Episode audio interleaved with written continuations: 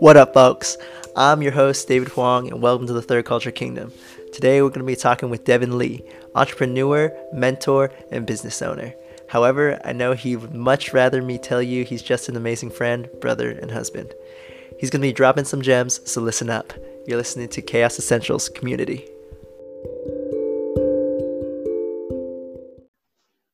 So, without further ado, today I get to introduce our guest for today, currently teaching the next generation on the, the foundations of life and entrepreneurship, owner at Waco Cha, fellow Baylor alum, co laborer in ministry, visionary, and leader, my friend Devin Lee. Welcome to the Third Culture Kingdom, brother. Thanks, man. Glad to be on it. Yeah, yeah, no, I've been super excited to, uh, yeah, have you on so that we could chat. Um, have you been in the past few months in the midst of everything that's been going on? Uh, it's been a roller coaster. Uh, some part of it has been, uh, I mean, very, very difficult. And part of it has been also we're able to just have some, even have some our best in, innovations uh, during this time. Uh, so it's been a, it's been a ride, uh, but it's been it's been good. we've been on the forefront of things, and so so we're doing great. Man, man, yeah, that's super, super good to hear because um, it almost seems like so many times within chaos, you know, either, you know, we can take on that burden and break down, or, you know, like you said, you know, a lot of creativity and um, innovation can be channeled during that time. So, uh, yeah. today, today we're diving into the topic community, um, something, you know, that people always want, or I believe that people always want. Um, but I think in the midst of COVID and the chaos of 2020, it's emerged not just as a desire, but something that people are realizing is a necessity. So, um, you know, how would you really define community? Yeah, um, I mean, community I define as a place of belonging, um, and and then all should have a spot or have a seat at the table. Um, so it's also a place for people to be themselves, a place where they can feel empowered, and um, and also a place of rest and a, a place of uh, comfort, um, and also a place where people can express who they are, uh, either culturally or racially or um, or you know intellectually, uh, even spiritually mm-hmm. in any way to express themselves and express uh, who they who they are really. Uh, so really, a, it's like a safe place, but also a place where uh, where they get empowered. Man, yeah, that's good. That's good. Um, before we really start diving in, I'd love to hear you talk a bit about yourself, your background, and, and your family. Yeah, so I am um, basically immigrant's kid. I uh, grew up in China uh, in Guangzhou, where it's like close to Hong Kong. Uh, lived there until uh, age of 13. I came to America, moved to Houston, uh, went through middle school, high school in Houston, and then you know, of course, came to Baylor. Um, I came to Baylor to study engineering. Uh, honestly, I was actually going to transfer out after a year because I, you know, Asian parents they care about the ranking of the school it's almost like uh, whether the school is well known or not will determine the outcome of your life. Mm. Um, so, but then I, that summer before senior year of high school, you know, um, somebody shared the gospel with me, and then I uh, started going to church, and I would play basketball, and you know, like an Asian American church, and there's always free lunch, um, free basketball afterwards. So and as a place to hang out. So that's where I heard about Jesus and got mentored. And um, I was just really at a low point in my life and kind of lonely. And there's finally somebody somebody's pouring into my life for the first time. Um, because, you know, coming from an immigrant family, sometimes it could be a little distant or emotionally unavailable. So that's why I felt invested in and felt loved the first time. And it's something I look forward to in life uh, every week. Uh, but that's when I discovered, you know, the gospel, and then and I decided to give my life or my put my faith in Christ. Um, and then, you know, it was senior year, so I was, you know, everybody's wondering what school to go to. And at that point, I was like, oh, I heard about Baylor as a Christian school, Baptist school. Um, and also, I didn't have to write. Uh, they Baylor sent me something in the mail saying I don't have to pay for application fee. I just remember giving the dollar to the counselor to mail my transcript, giving the dollar to her, and she mailed it in. And also, I didn't have to write an essay either. Come you on. that's a, that's a sweet deal, man. It's it's like no effort. So I just sent in a transcript, and then somehow I got in. And you know, plus I was a you know new Christian at that time. I was like, well, this this might work, you know. But then I was like, man, I'm just gonna go there for a year, see how it is, and then transfer to UT Austin. Mm. You know, try to do good, try to do good in school, get a GPA, and transfer it over to another school. Um, but then, you know, but my Baylor years are was pretty transformative, and I had a lot of fun during my first year. And then I was, and then I forgot about transferring because next next year when I came back, you know, when you by the end of the school year, you're like say say bye to your friends, and you're like, see you next year. Uh, so by the time the fall came around, you know, I forgot about transferring because you're gonna get ready to see your friends, you know. Um, anyway, so I uh, went to Baylor, studied engineering, uh, worked for about two years in Houston, and transferred back. Um, didn't really feel like engineering or the corporate life was for me. Um, I felt always com- felt confused about my career because mm. I just felt like um, like is this what life is like? Yeah. Um, or I mean, I have I have ambitions in my in my heart, mm-hmm. but then there is that great confusion. Like, is this what life is like? Basically, um, mm-hmm. so struggled for a few years, and then I became a teacher, which ended up really working great because I just love because my high school years were kind of rough, you know, being immigrant and and um, um, going through puberty and all that stuff, and culturally, you know, adjusting between two cultures. Yeah. Um. So, so I really had a heart for high schooler because it's one of my, I guess, toughest, tough, some of the toughest years in my life. Um. So that teaching ended up great. Like I felt like I was ever since I became teacher, I felt like I stopped working mm-hmm. for the first time. I felt like it was just something I could do forever for you know I found I thought that was it, and then until uh, a few years later, I you know didn't realize I had this entrepreneurship thing going in my heart, and I hmm. you know started Waco Drive Farmers Market, and then it just kind of something I just kept growing it while working as a teacher. Eventually, my interests changed again. Mm-hmm. Um, well, career-wise, my interests changed from a teacher and I became became an entrepreneur. But you know, I still love mentorship. I still love uh, education, educating minds, and um, so those things. So, uh, but yeah, yeah, yeah. No, that's thanks for sharing that. Um, you kind of mentioned a couple times about um, you know how you know during these different stages of your of your journey you know there were different almost like pains um yeah stages where you're like man i'm trying to like find you know where i fit in.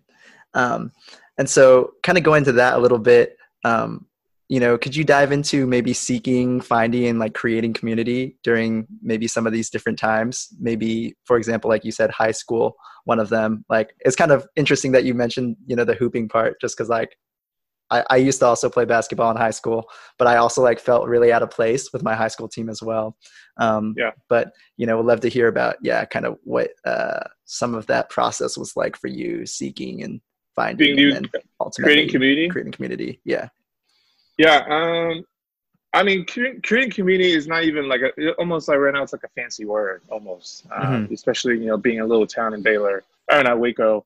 Um, it's just almost like a fancy war, but it's, it's pretty basic biology where humans human need belonging. right. And then I, but it's the the ability to create it. I felt like it's something that's lacking in American culture. Hmm. It's not built in. And then, and I'm not saying Asians have figured it out, but Right. surely we we have some some. It's kind of something built into our culture. So we just always eat, always hang out, we always visit each other and give each other gifts. And um, so uh, I guess in high school, I mean, high school, everybody's just trying to survive. Right. That's Any- right. Eh, eh, no, any any high school is just trying to survive their life, and and so that's the so truth, that was man. sur- that was surely me. But so I, I I even made a Facebook post about the other day because somebody asked me why do you like marketing so much, or why do you like why does it even interest you? And I told her, well, it was also realization, you know, we you know, marketing is about words, and also expressing a feeling. And I said, as a, and I realized in being in high school, I didn't quite have the language, you know. Yep. So a lot of mm-hmm. times I have to use other creative ways to express that sense of feeling. Hey, like we're tight, right? We're, you know, we can be buddies. You know, we can hang out. yeah. Um, those kind of things. So, um, so back back in high school, I guess it's a little tougher because I had less choices, you know, because I had my language limitations. So it was more with other immigrants, kids like like myself who came from China and those kind of things. Um, but that's why it was so hard for me at first because I didn't really quite have it. Because for me, I always had this entrepreneurial adventures, wanting to become different. hmm Uh, that spirit in me. So I always, I never really liked being with, you know, in Asian American culture they call it the FOBs. I never just want to be with the the kids who just came from China or whatever hmm because I want to I want to blend into the American culture. I want Right. to bridge that gap. hmm So I always had that interest of, uh, you know, becoming American almost. Right. No. Um, yeah, for sure. Yeah, me as well. then I quick, yeah. Then I quickly realized me and the Asian Americans don't really quite get along either. yep. And and I learned that ABCs turn to not associate. I, I real actually realized any kind of second generation uh, that's non-white, uh, you know, people of color, usually tend to have a harder time wanting to be with people who were just you know like themselves hmm Yeah. or the, the, the, the gap between the first gen and the immigrant and the first gen. Sure. And so that was something that I realized, okay, well, I can't really count on the ABCs. hmm And um, D- do you want to define that real quick? Just uh, ABC, what that means? Uh, American born Chinese or Asian Right. Taiwanese. Right. Yeah, Just for the people that crowd. don't know out there. Yeah, yeah, Yeah, so so a lot of my community actually came from the basketball court because of being in Mm. high school, I really love uh, uh, playing basketball. So um, so I actually had more community with Hispanic and Black people. hmm Uh, so because I didn't really quite want to spend all my time with you know the American, the Chinese born or foreign born people because I want to learn language, I want to learn the culture, and want to belong to the majority culture, hmm Um, yeah. or be just simply be with American kids. Sure. And so a lot of it I couldn't really find it at school, so I found a lot of that in in basketball on the basketball court, yeah. uh, where I receive a lot of sense of belonging from those people. And you know, there's a common objective, our love for basketball, our love for sports, and those kind of things. So Yeah. hmm um, we, I, that's yeah, that's kind of where I found the most Yeah. in high school, high school at least. Right. Yeah. Definitely. Definitely. Um, could you maybe uh, talk a bit about how, what that transition was like into college then? Like, in and kind of what that Yes. looked like? Yeah, so college. So I shared that before on my social media about like me changing my name, you know, because my Chinese my Chinese name is Li Tong, like you know, Mhm. tongue, kind of like you know the word tongue. uh, it means to gallop like a horse. Most mm. time is described as a gallop as a horse, or describe a rocket ship. You know, going up to the sky, you would use the word tongue. Mm. Um, so, so, so, but then a lot of time when I first came to America, a lot of American people had uh, had trouble pronouncing the word tongue, or when they read a T and G, they would say tang. And so mm-hmm. a lot of mm-hmm. time, for a long time, I just, oh, I'll just go with it. You know, you call me Tang. So right. I started calling myself Tang. Right. you know, I, I basically changed my name without me realizing. Yeah. And you know, mean, right now it sounds kind of silly, but then and as a high schooler, you just want to survive. Right. And uh, especially for immigrants, kid. Yeah. So uh, but in high after high school, you know, you know, I was going to prepare to go to Baylor. So you know what, I am gonna create a new me. I am finally. This is my chance to become American. Um, so uh, for a while, I know I really loved the, watching the NBA, and uh, Dallas Dallas Mavs had this player named Devin Harris, and I okay, I remember Devin Harris. Yeah, I like how he played, and I thought he was cool, and um, he was pretty good at that time. You know, thirty points per game kind of deal. Um, so I was like, hey, I like the name Devin, um, the word Devin. So I was like, I'm gonna go with that name, um, because like I'm actually glad because Devin isn't quite as you know a lot of Asians are a lot of Kevin's. you know, and I don't want to be a Kevin. Right, right. and um, also, a lot of Devins are either white girls or black boys. So okay. it, it, I thought it was quite unique. Okay. Um, so sure. it ended up working great for me. So I had a good choice. Um, so I, so coming to Baylor was kind of my shot of creating a new identity for myself, a new hmm. life. Yeah. Um, because the good thing about high college is that nobody cares what you did in high school. Hmm. Nobody cares what part of organization you're in or how much you made on the SAT or those things. Is college is great in that sense of like everybody just starting over. Sure. Yeah. And, and plus Baylor had this great, pretty good atmosphere as far as like you know welcoming, and uh, at least you know on the surface. Sure. And so it was great place to for me to start over. Um, so pretty much college was like my first time being with the white people and Americans. Mm-hmm. I'm like, whoa, this is awesome.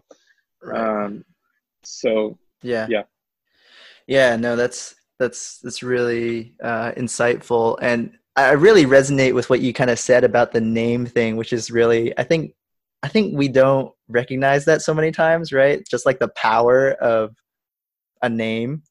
You know, you're just like there's almost a connectedness with you know origin and um like just you know who you were made to be sometimes or or i don't know. And almost like having that almost like kind of trying to get away from that um is something that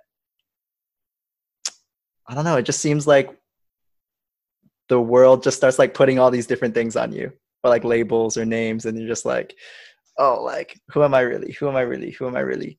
Um, so um, no definitely resonate with that and uh, appreciate you sharing that. Um, so kind of after your college experience you you mentioned about you know becoming an engineer for a couple of years and then you know in your heart being like i don't know if this is really for me um, yeah. you know you you went back to waco uh, what what happened after you went back to Waco? Um, you know, what did uh, what came about through you know Waco Cha? Why did you start it? Um, how did it come to be? Yeah, um, so part of the reason why I didn't like living in Houston or moving to a bigger city again because it just felt lonely, and hmm. because the level of community post grad is hard. Because people have to realize sometimes I have events at Baylor, and I always, you know, when I get to speak a little bit in front of like, you know, even Asian organizations at Baylor. And I told them like, you you pressure like definitely treasure the community you have now because soon you won't have it again. Hmm. And um, so the reason why wanted to move out Waco. First of all, was because my wife, you know, Jada, uh, Mm-hmm. we were just we just started dating. Uh, we were like a year in, so I wanted to move back to be with her. And uh, partially, I didn't like being an engineer. Didn't didn't like the corporate life as much. And then, um, so coming to back to Baylor, I still had a lot of friends there Hmm. and also having Wake having Baylor around, and I just felt I was I was just kind of like dying inside, being in a bigger city by myself. Yeah. And so coming to Wake, Waco was kind of helped me with that a lot. Um, but mainly it was Jada. So yeah. So and then we came back to so I had a great amount of community in, in Baylor, at least I thought I had Hmm. and but either way it's easier to reach talk to other people other humans Sure. um, and being away in houston i felt just like a number driving around the on the highway everybody just kind of and it, it was not good for my mental health Yeah. um, Yeah. so and then we end up coming to uh, i come end up moving back to waco i was still working as an engineer you know just find a job whatever job i could find to be with jada because we're talking about like getting married and stuff we're getting engaged and those kind of things Mhm. uh, and also long and um, yeah so who would have thought uh, just post grad community is just hard regardless so yeah. so it wasn't as great as I thought after I moved back. It was but much better, but it was not as easy by any means. Um, so we still struggle with that, and you know, by default, we would try to find community in you know from church, Mhm. um, you know, by being part of like young adults uh, ministry, those kind of things Mhm. Yeah. but once again like i said young adult life which is just hard yeah. regardless where you are Mhm. um it, your life just different so uh that was kind of still kind of difficult um but that was like 2015 and you know just kind of getting prepared to 2016 Uh-huh. and yeah that's you when you and i met too so Right. Yep. Yeah, yeah, no, for sure. For sure. Um so after we met, I remember you were still teaching and then almost a couple years later, you know, uh yeah, you know, Waco Cha kind of started from the farmers market, um, at least from my understanding. Um, and then yeah, has kind of progressed uh, you know through various iterations since then um, yeah could you could you tell us more about um, you know waco cha and kind of um, yeah the foundation the vision behind it and also uh, yeah you know Yeah. how uh, community is something that y'all are really trying to embody inside of um, the organization Yeah. Um, so first of all, Waco Cha was trying to solve the problem not having good boba tea Waco because because you know for so many years when, when I was at Baylor, there's no good boba tea, and me too sure like there were some bubble tea places, but then it was just kind of powdery and those kind of you know this ain't it type of deal. Um, so that was just one thing we said let's do boba tea, and I think it could work. Um, another part of it, so there's a few pieces that are really important pieces kind of became our mot- motivation. Mhm. So part of it is just simply as getting boba tea to Waco. right And then another piece is like there was no good boba tea. So you can have boba tea, but they're a lot of powdery and you know artificial powder, and it just just doesn't taste good. hmm Um, so that was the second fold. Third fold which is me being a teacher, um, because uh, even before we were entrepreneurs, uh, John and I really loved like just really felt inspired to be a part of the downtown development. So we ended up buying a house hmm uh, by Cameron Park, and we just want to live here. And we did a downtown tour, and we're just always involved. Like, so there's a new store. Like, for example, right now there's a new Indian restaurant opening Okay. in Waco today. Today, oh openings. Yeah. Uh, and then so we were so we were like, oh, we want to go there and try it out. So we were always eager to try out what's new, what's new. Like, Mm-hmm. and I think the Waco had that going for a little bit, just like you know everybody was just opening up things, and you know, uh, so so we were really involved in you know as a teacher, I talk about my life, you know, what we did over the weekend with my kids, and Mhm. so I think a lot of uh, one day, one class, in one of the classes, I just talk about what I did. i talk about how I visited this new business, Mhm. and my kid just kind of know I never heard of these places, and um, and I name my other name drop a few other businesses, and they're like, no, nope, never heard of them. You know, Mhm. majority of my kids are Hispanic, Mhm. so part of me was just kind of in a shock. It's like how it's almost like like as an agent, you never had dim sum. Th- Sure. That kind of sh- Yeah, like those kind of things. So it's like, how's it possible? And he said, well, and they didn't know what to say either, and we just don't go to Right. those places. And Mhm. then and one kid, well, those places are for white people, and, and Mm, our parents, our parents don't go to there, and um, mm, and and then and I asked like, have you been to this really famous place? And then most of them say no, we've never Mm. been. Uh, so I was very sad that day, and it just felt like it's not so much sad for them, but also realize uh, it's part of our journey, a, part of our experiences, uh, even at Baylor Sure. you, you you accept that we got used to it. We become desensitized, and then we became um, just became better at it and navigating in in you know majority places there that we don't feel represented in, Sure. and and so it became you know almost like a sad reality. Like, well, I surely understand because uh, because I could go to this, like a coffee shop, whatever, and I first thing I think is any people of color, they what they do is scan around. Does Mm. anybody look at me? And then so that survival instinct is like, okay, do I feel belong? Do I feel safe here? And and so anyway, so just after that's kind of the third piece is like, what if I design something, a place that space that people can feel uh, accepted or uh, you know um, but there i learned a lot a lot of lessons in that Mhm. um, because at first for example with our marketing I, I just thought oh maybe i'll just put some you know different color people of different colors on on the social media feed uh, Mhm. so people is not just one type of people um, so there's i had a fun experiment lessons in that I, I know i'm kind of changing topic a little bit but like one day I remember this post that Waco Chat had already happened and stuff, been in business for quite a few months. Mhm. And I asked them, How do you think about our social media? So I was kind of waiting for a pat on the back. It's like, Good job, man. Sure.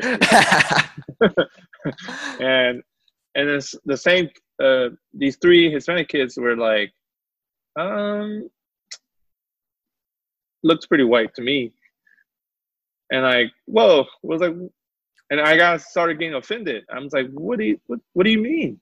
Right. Like, I was like, did you see a Hispanic person here? Did you see a black person here? Did you see an Asian person here? right. And right. then, and then he said, mm, they still look pretty white. I was like, define it. To tell me. right. Right. I was, I, I mean, I, at this point, I was getting offended. Uh, offended, and I was like, "Tell me what you mean by white." Yeah. He Yeah. said your, he said that your pictures look too nice, too too fancy.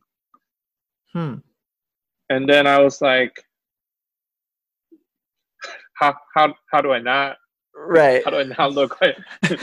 So, are, are you saying I need my photos need to look worse quality or less quality? Sure. And, and he's, I mean, he's just given a, you know, like a high school kid, tenth grader, Sure. ninth grader. Right. Right. and then and then then they're like they nodded yeah I Ah. was like it's like well I was like that's not great I, I'm not gonna down down my quality Sure. of my photos to Right. become and it doesn't work out Right. so even though he just you know said it like that I got what he meant Hmm. I realized there's this sense of um, there's a need of empowerment involved. Like diversity is not just oh I'm gonna just like, put a black person and put a Hispanic person. Sure. Like, Right. Like we have a safe place now. Now we have a place where I can feel accepted now, or that kind of thing. So I realized, okay, uh, I do. I need to do a whole lot more than just finding people that look different or look like myself. Right. themselves. Right. And I realized, like, first of all, I'm not going to down down my quality of my photos. I'm Right, not going right. to go find an old phone Yeah. and take a picture with it. Right.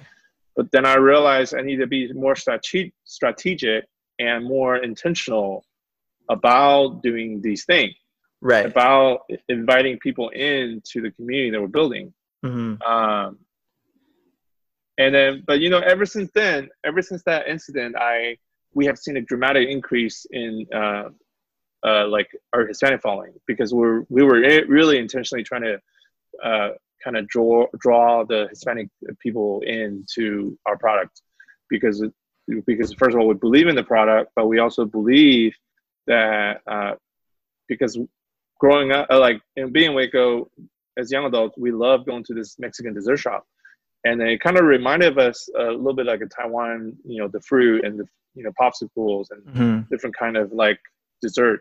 Yeah. And I just ha- had this gut feeling in my in my gut feeling that the Hispanic people would love boba, Mhm. uh, and then even like the chewy texture. I think Hispanic people would love it. Uh, so we're just it just maybe because my student as well, and they were just our first intentional reached population, and uh, so we changed a lot of strategy. We uh, asked some of our teammates to kind of draft this like Hispanic uh, caption uh, and those kind of things. And uh, but ever since then, I we've seen is things have changed. hmm Yeah. Yeah. that's kind of how we try to reach the Hispanic community, or how we try to build a community. Yeah. Yeah, definitely. That statement itself or that story really like for one it hits me and it also makes me sad, right? And as as it, as you said, you know how it made you sad in the fact that almost like for some reason the quality of that photo like was associated with like the descriptor word of like being Yeah. white. Like Yeah, that- and that- then I actually have to ask like a, a Hispanic community leader. right. It's like tell tell me, explain to me why do these kids see it that way? Right. and and then so i realized part of it is their internal it's nothing that other people did Sure. it's because some of them they, well this hispanic leader community leader told me a lot of us grew up in neighborhoods where there's just a convenience store gas station hmm that's it Sure. So he said, some of us have this mentality that this is us and everybody else outside of us is them. hmm So, and I said, even though you're Asian, they, we kind of get categorized as part of them. hmm And um, so that's why it's more than just putting a Hispanic person on there. Right. Right. Yeah. Yeah. No, definitely, definitely. Um, man, yeah, so much good stuff, and and that's almost, I think, part of what you said is what I think we see right a lot of times in businesses or in organizations or or even individuals, right? I think that there's like a misunderstanding of of you know how to actually um, you know love people and create you know authentic community um, in the fact that like people want the the fruit of you know having diversity but people don't want to put in the work of actual relationship of actual um, you know intentionality of actual um, you know transformation and adjusting um, of culture which sometimes involves you know ta- uh, digging up you know former culture and and you know putting it aside so um, no I, I love what you said there man um, really really really good stuff um, a parallel question to that kind of is you know that was kind of how you know you tried to integrate and uh, uh, integrate the concept of you know community and you know build relationship within uh, Waco Cha. You know what did that kind of look like within the classroom? Uh, when I'm teaching. Yeah, when you're teaching. Yeah. Yeah. So teaching at an inner school, inner city school, there was not. I mean, part of it they're already automatically a community, Mhm. uh, but in some sense, kind of unhealthy. Hmm. Uh, there's a lot of unhealthy things of the community. So, for example, uh, there's not much empathy. There's not much Mm. like uh, it's there's a lot of negative sides of community. There could be a lot of I know sometimes you know teenagers like to play around, make fun of each other, and kind of things. Sure. But there, but there also needs to be empathy. There's also needs to be encouragement. Um, so if one thing which I learned from myself is that which I learned a lot of generational differences. And so for me, being a teacher for four or five years, I realized this Gen Z, I think they're called Gen Z. Gen Zs are the most most incredibly creative population Wow. like the current the current teenagers and the early 20s 20 21 22 they're the most creative crowd and i mean have you seen what they have done on tiktok and things that are creating and i mean it's requires a different energy Hmm. so um so for me as a teacher so that's why i almost recommend every kind of leader or entrepreneur to become a teacher for a year or two Hmm. uh, because you learn an incredible amount of uh, lessons on leadership and how to foster a psychological safe place for Hmm. people because teenager will directly respond to you what you're doing right and what you're doing wrong and whether you you're a you're full of bs or you're authentic and because the, this generation not only they're creative they're also able to measure and sense the authenticity that people have Hmm. so one of you know i learned things through mistakes so one of the things i learned was that so at the beginning of my teaching i shamed a lot of my kids Hmm. unknowingly. I think I shame was probably because I, you know, first year, first two years of my teaching was like, you know, I was insecure. I was didn't have my lessons go, you know, have all together. Sure. So shaming was kind of my defense mechanism to secure my space. sure. So I would I would shame them a lot, um, but deep down I still love them, and the kids Right. know when they're authentic or not. But I did use quite an amount of shaming uh-huh. in in them or like I roasted them or th- those kind of things. Even though it's kind of fun, Sure. but then later on I realized roasting them is actually was not healthy, Hmm. and I was not I was not displaying what a true healthy uh, leadership is like, Mhm. and which I learned that from being a leader now of my Mhm. company. I you know I would ne- is something I would never do. A part of it is because my experience with teaching, and um, Hmm.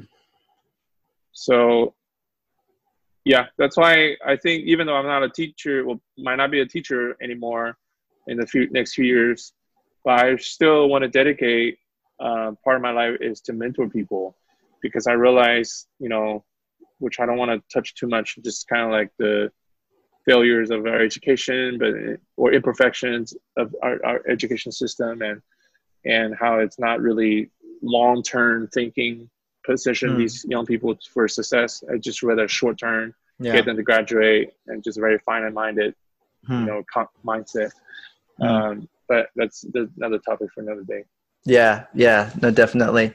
Um, just to dig into that a little bit, um, like outside of you know, kind of like you said, making fun of or like roasting some of your students, like what maybe was is maybe another example of like, oh, like shaming? Because I think we we like hear we we hear that word sometimes, right? Um, you know, oh, like we shame somebody, but like, yeah, could you give another example of kind of like, you know, what that looked like?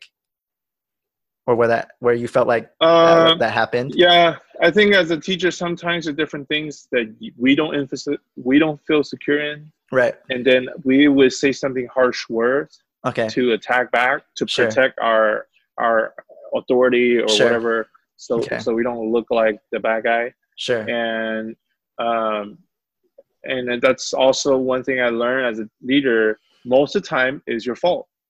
Hmm. Most of the time, if kids don't really understand the material, it's kind of the teacher's fault. Hmm. I think uh, even coming from working with other older teacher, even working with a generation above, and like the baby boomers, like you know 40, 50, 60s, I learned that there's a lot of shaming from them, hmm. and I so that I mean, again, that's okay. another topic for another day on sure. education. But right. yeah. I, there's a lot of okay. unhealthy from the, sure. the elite teachers too. Right. So no, gotcha, gotcha. Um, yeah. So sounds like you know, health, creating healthy community. You know, empowerment, um, doing the work, breaking shame, um, and uh, yeah, and and almost creating a foundation for people to to belong. Um, so, uh, uh, kind of uh, one of the final questions you know have going on uh, for you is uh, you know what advice would you give to people you know trying to foster you know place of belonging for other people um, or for people that are actually trying to find community you know what what would you uh, tell them or advise them in that with um Well, of course, they're like they're the typical generic answers, you know, get involved in those kind of things, and um, but it, it's just to. I think there's a lot of inner work. I, mm. I think moment like this is a time for inner work, and especially a lot of pain, mm. and and it's how you process that pain because so, for example, one of the books that really made an incredible impression in my mind last year was reading Viktor Frankl's uh, work on uh, man's search for meaning. Hmm. It's basically his uh, pretty much like a diary of how he survived the Holocaust in the wow. concentration camp. Um, he was one of those therapists, psychologists that, um, you know, his whole family got caught in concentration camp, you know, lost his family and and then witnessing his campmates getting, you know, taken away or killed left mm-hmm. and right. And and somehow he uh, got recognized by the Nazis and because you know it's kind of funny because Nazis they said there's a high level of suicide rate suicidal rate and then somehow he just had favor from from the you know uh, concentration camp uh, leaders or soldiers, whatever. They would you know talk to him and then realize he's a very wise man, and then he mm. would get they would get like help, mental help huh. from from this guy.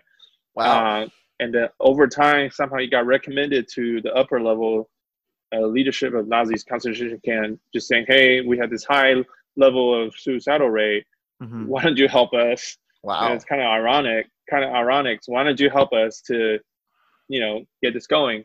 So in Nala's diary, he has written a lot of his journey.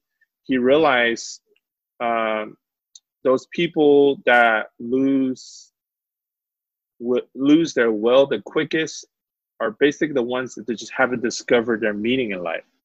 So a lot of times wow. the people who lose lose their will the quickest are the ones who are just living for pleasure so for example he uh, like sigmund freud the psychology would talk about uh, the man's greatest search in life is pleasure you do things so you can have more pleasure you're just longing for that pleasure so he was just saying he disagrees he said only people only look for pleasure when they have no meaning in their life in other words, they kind of just bury themselves under all this pleasure because they don't have any purpose or don't have meaning. Mm-hmm. So he basically he's saying um, the general rule of thumb is that whenever you're suffering, if you just create a meaning out of your your suffering, it will create a way better outcome. You become more more resilient to suffering in your life. So another example, he after he got out of concentration camp, he met with this uh, widow, this guy who lost his wife due to sickness, and he said, "I'm just really depressed. Uh, like I just lose my uh, lose my will to live, continue to live.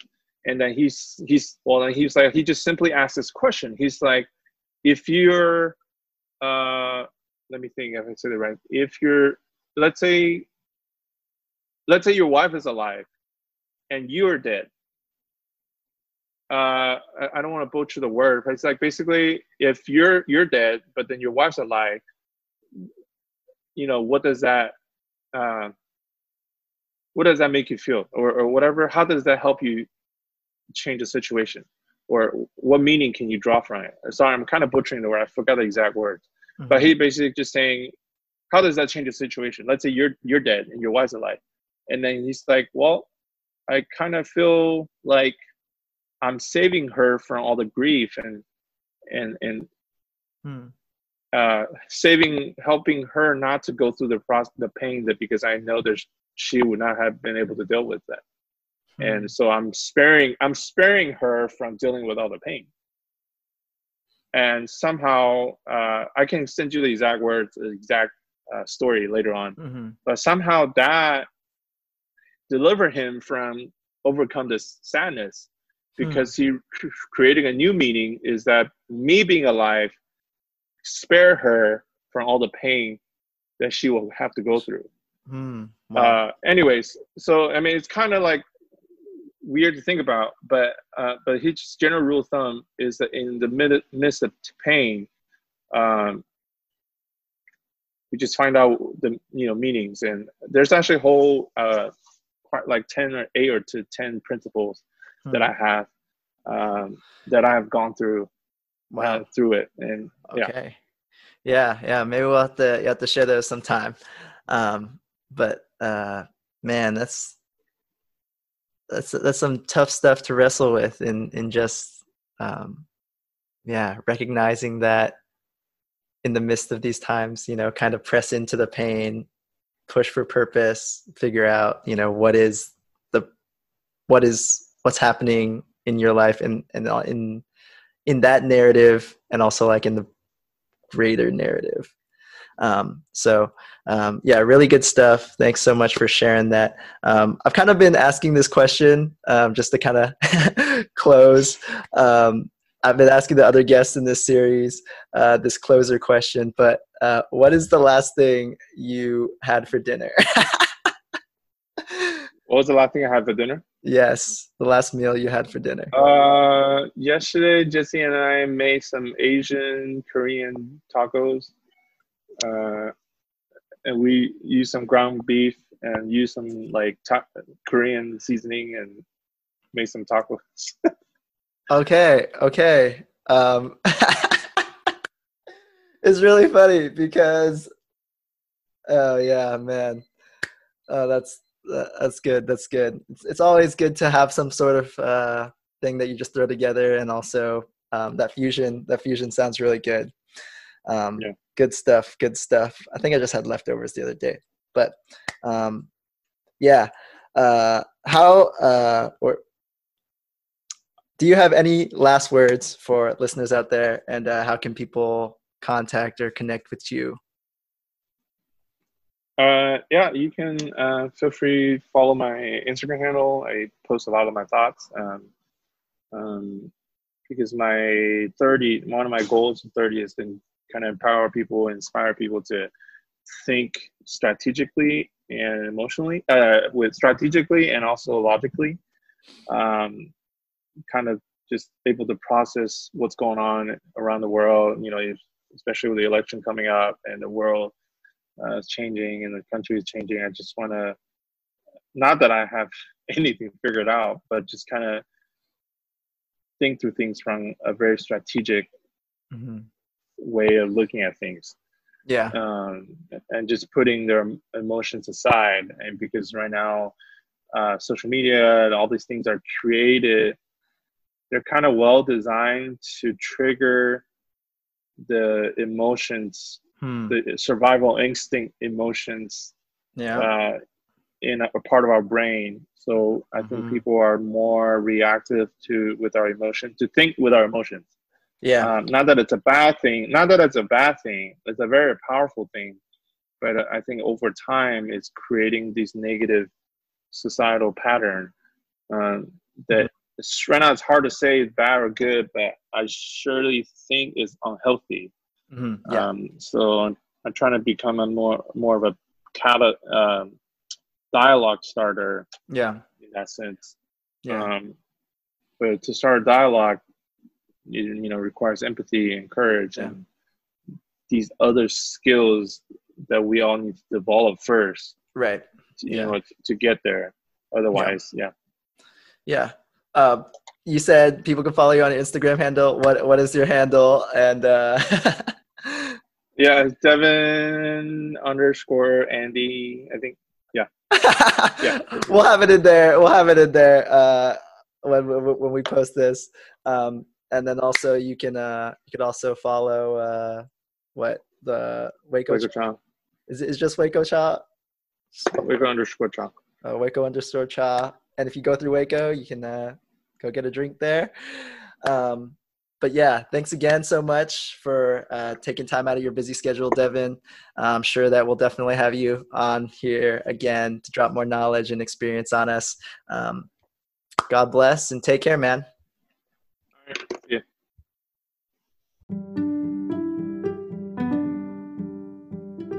Thank you so much for chilling today at the Third Culture Kingdom. That was a lot of good stuff in there, and I hope you set a bit of time out to reflect and think about the relationships and communities you're a part of. I hope they become more connected and fruitful than ever before. You can hear and connect more with Devin on IG at Devin underscore Andy and at Waco underscore Cha, C H A. To keep up with us and the pod, you can visit our IG, Facebook, and website at Third Culture Kingdom. That's all from me today, folks. This is your host, David Huang, signing off. Grace and peace to you.